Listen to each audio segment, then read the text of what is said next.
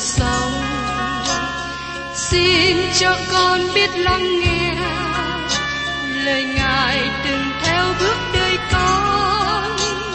Xin cho con biết sẵn sàng chờ đợi và vẫn nghe theo chúa. Xin cho con biết sẵn sàng thực hành lời chúa Hân hoan chào mừng quý vị đón nghe chương trình Tìm hiểu Thánh Kinh. Đây là một chương trình học kinh thánh liên tục và hệ thống trong thời gian 5 năm.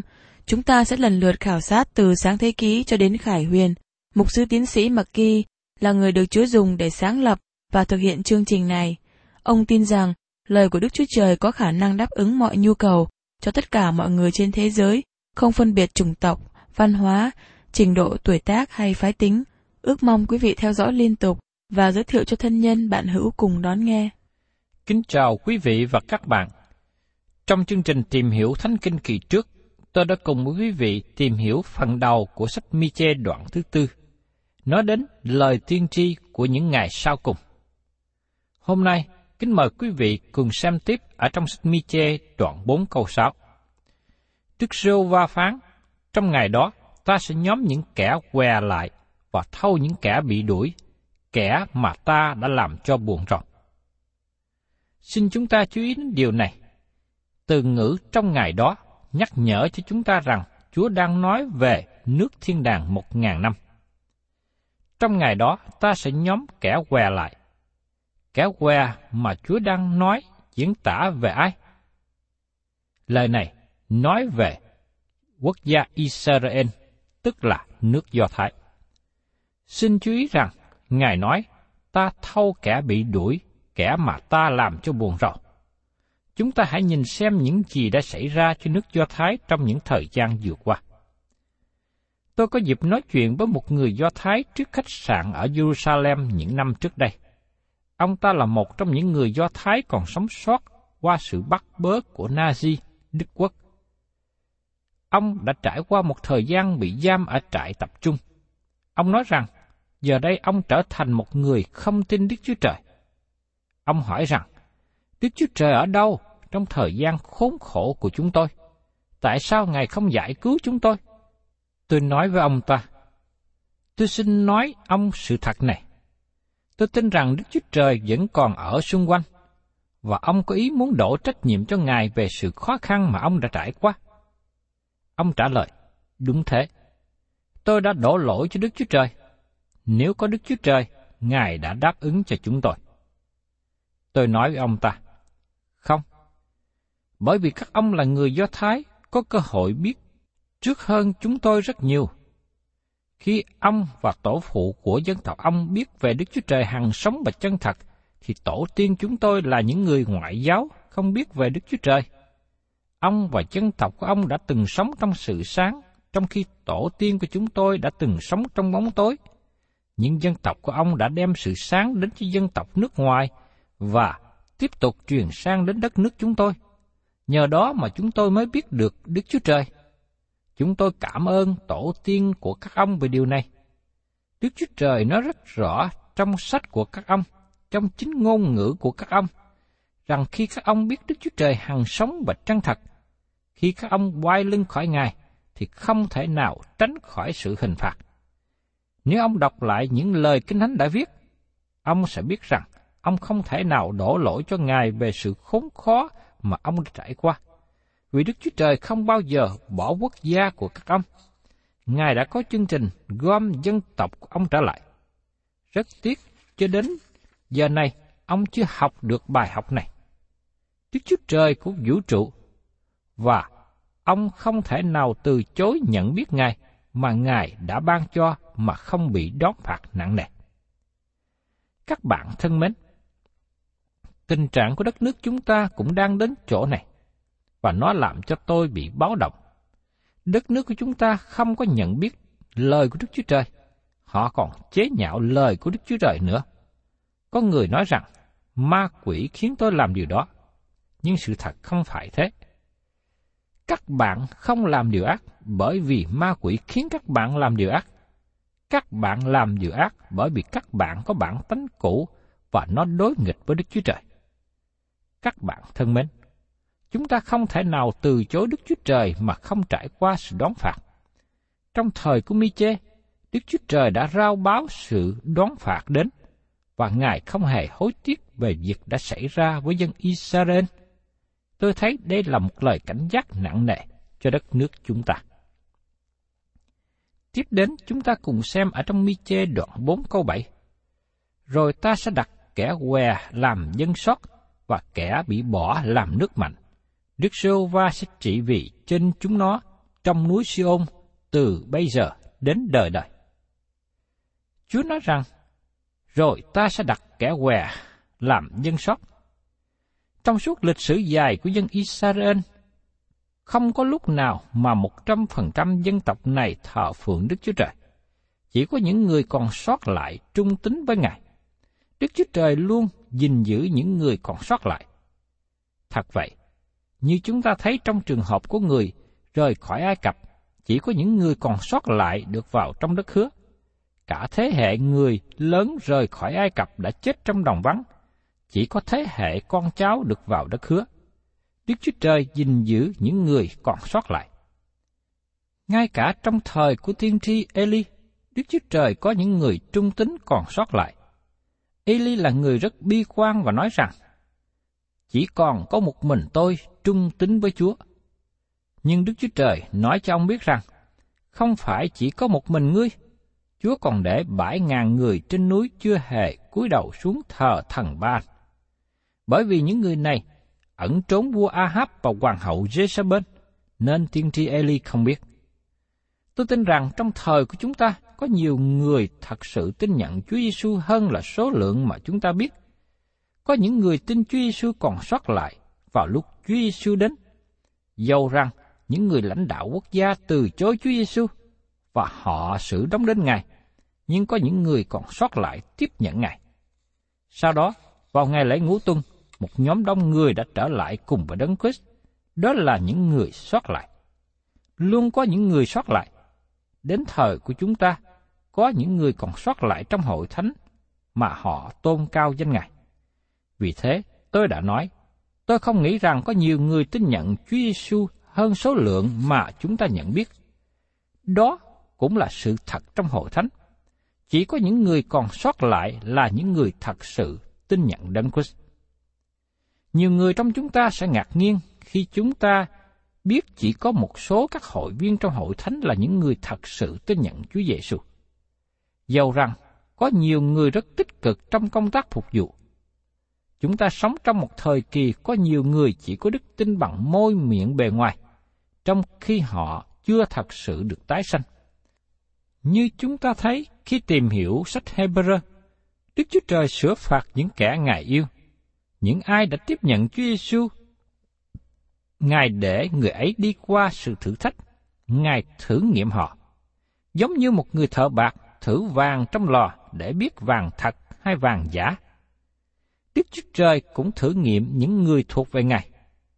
Khi những ngày bắt bớ xảy đến với hội thánh, nó sẽ chỉ cho biết ai là những người thật sự tin nhận Chúa Giêsu. Đức Chúa Trời có những người còn sót lại trong hội thánh ngày nay. Trong thời của chúng ta, có những người tin nhận còn sót lại giữa dòng dân chúng Do Thái. Và rất có thể số lượng này nhiều hơn con số chúng ta nhận biết. Trong mỗi quốc gia có những người còn sót lại là những người thật sự tin Chúa Giêsu, do rằng họ không nhóm lại với hội thánh địa phương. Rất tiếc có một số hội thánh có những hành động hay là những sinh hoạt ngăn cản họ đến với hội thánh. Nhưng Đức Chúa Trời luôn có những người còn sót lại trung tín với Ngài. Từ ngữ người sót lại là một từ ngữ rất quan trọng trong Kinh Thánh, vì thế chúng ta không dội đi qua.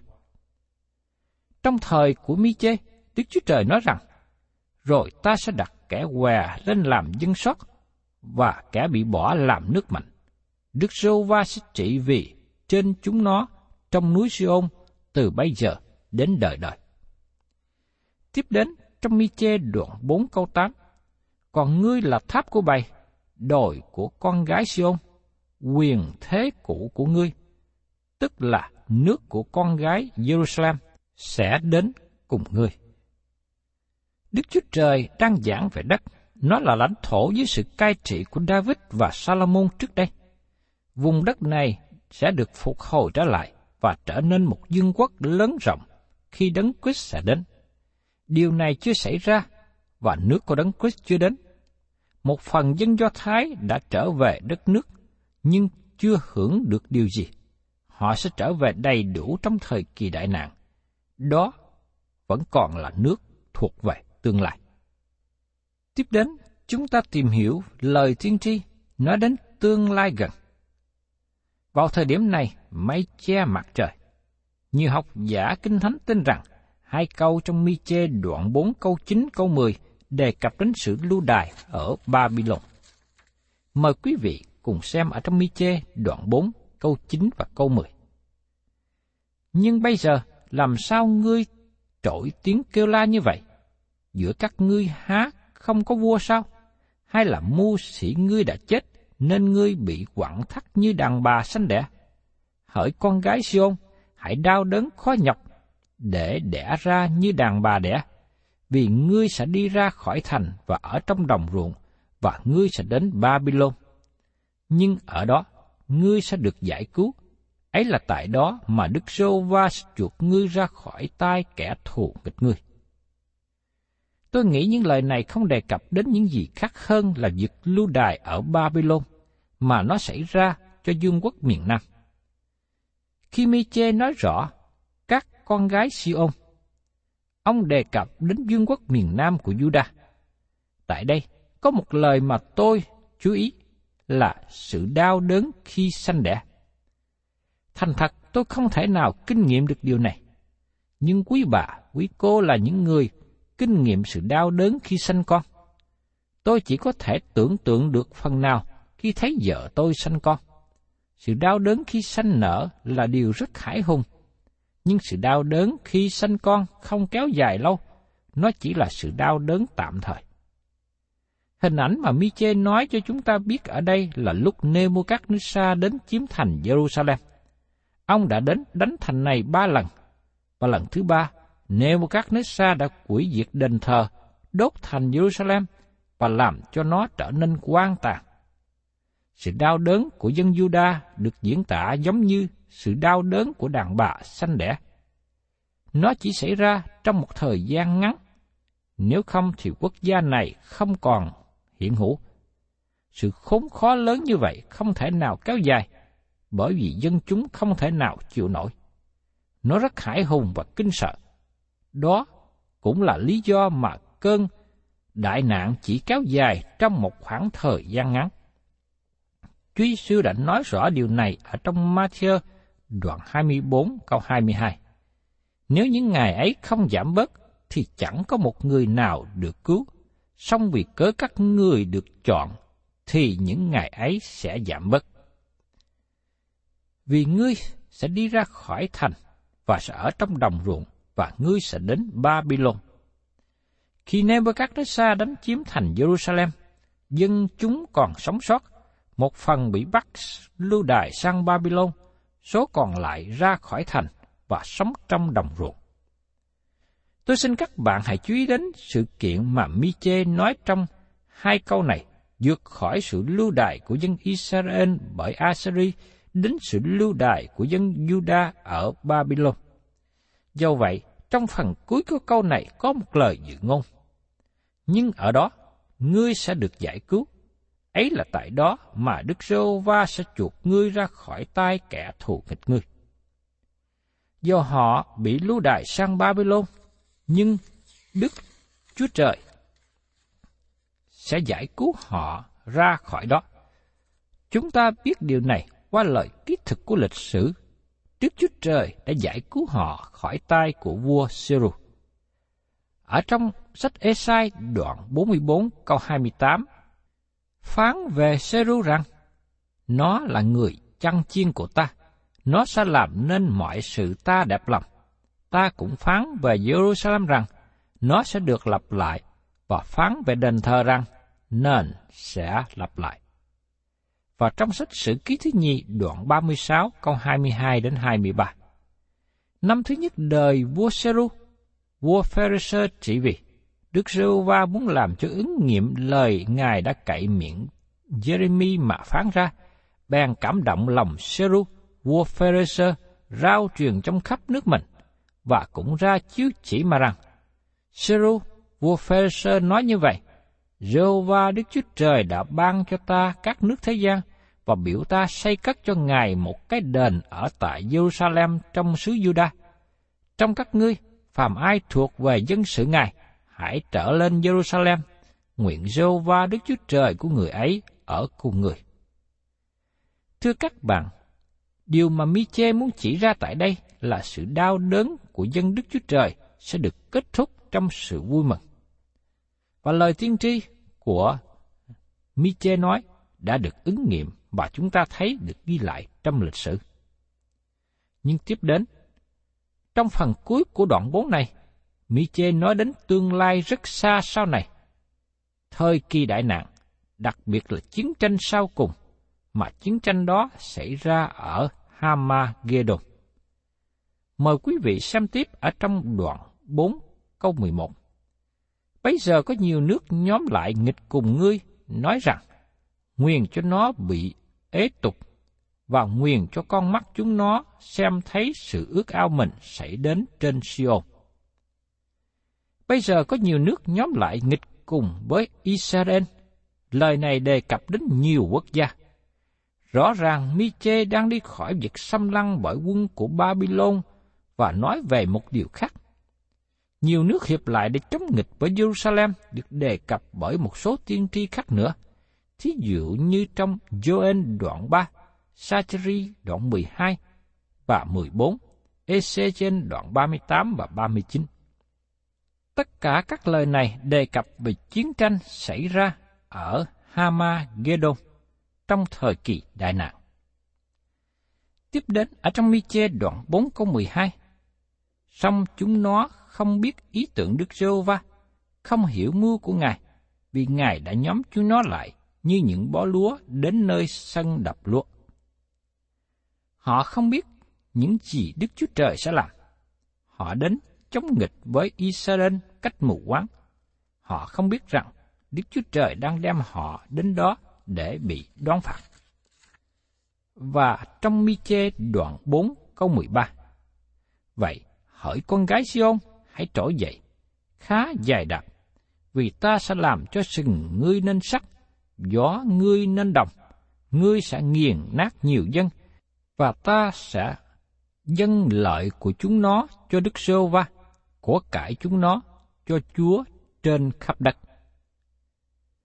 Lời tiên tri nói rằng, vậy hỡi con gái Siôn hãy trỗi dậy, khá dài đạp, các quốc gia của thế giới giống như lúa ở sân đập lúa, và Israel sẽ đạp lên. Ngày nay, dân Israel hay còn gọi là dân Do Thái là một nước yếu và nương cậy vào những quốc gia khác. Nhưng trong một ngày tương lai sắp đến, họ nương cậy vào Đức Chúa Trời. Như trong Thi Thiên đoạn 75 câu 6 đến câu 7 nói rằng, Vì chẳng phải từ phương Đông, phương Tây hay là phương Nam mà có sự tôn cao đến, bèn là Đức Chúa Trời đoán xét. Ngài hạ kẻ này xuống, nhắc kẻ kia lên. Trong ngày đó, có sự giải cứu của dân Israel không phải đến từ phương Bắc, chẳng hạn như Liên Xô, cũng không phải đến từ phương Nam, chẳng hạn như Ai Cập, và cũng không phải đến từ phía Tây, chẳng hạn như Âu Châu hay là Hoa Kỳ, và cũng không phải đến từ phương Đông, chẳng hạn như là Trung Quốc. Sự cứu giúp họ đến từ Chúa là đấng dựng nên trời và đất. Ba câu sau cùng trong đoạn 4 này nói về chiến trận mà họ sẽ đến trong thời kỳ cuối cùng đại nạn. Đó là chiến tranh ở Hamagedon.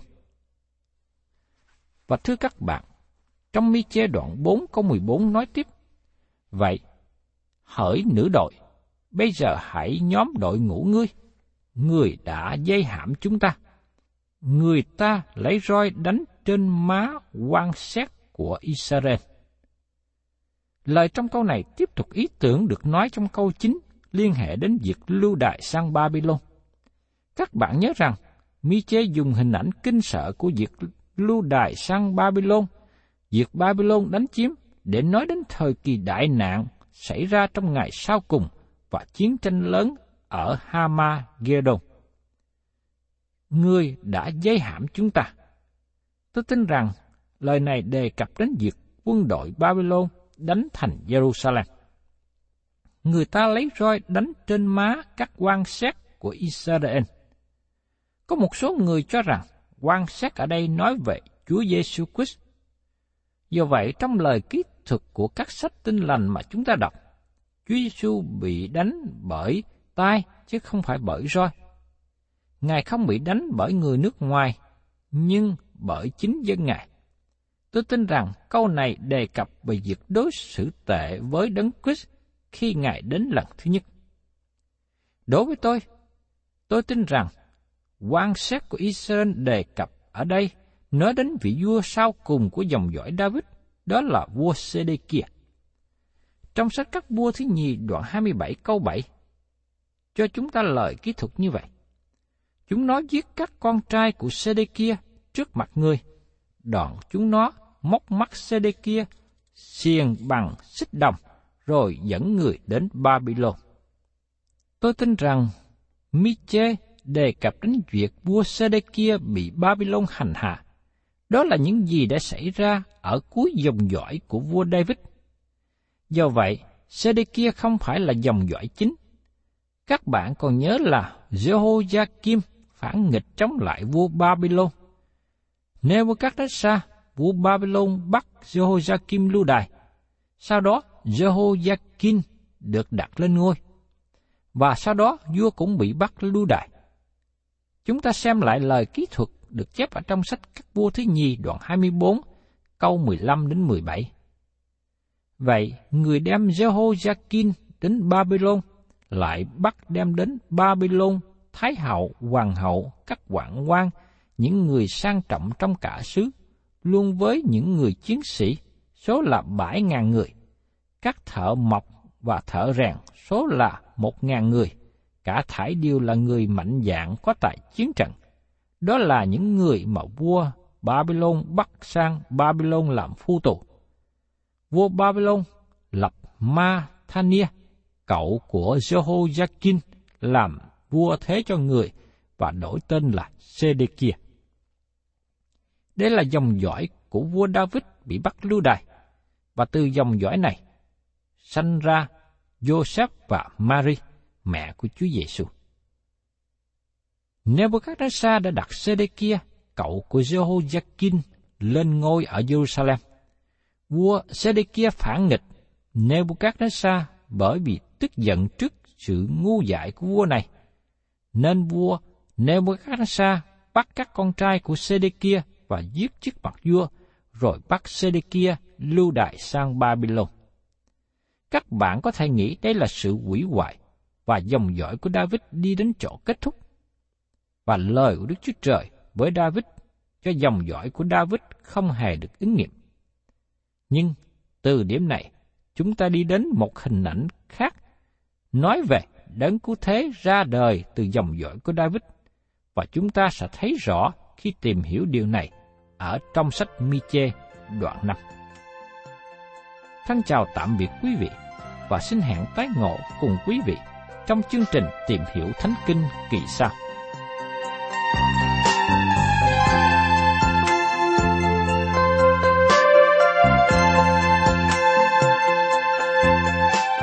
Cảm ơn quý vị đã đón nghe chương trình Tìm hiểu Thánh Kinh. Nếu quý vị muốn có loạt bài này, xin liên lạc với chúng tôi theo địa chỉ sẽ được đọc vào cuối chương trình. Kính chào quý thính giả.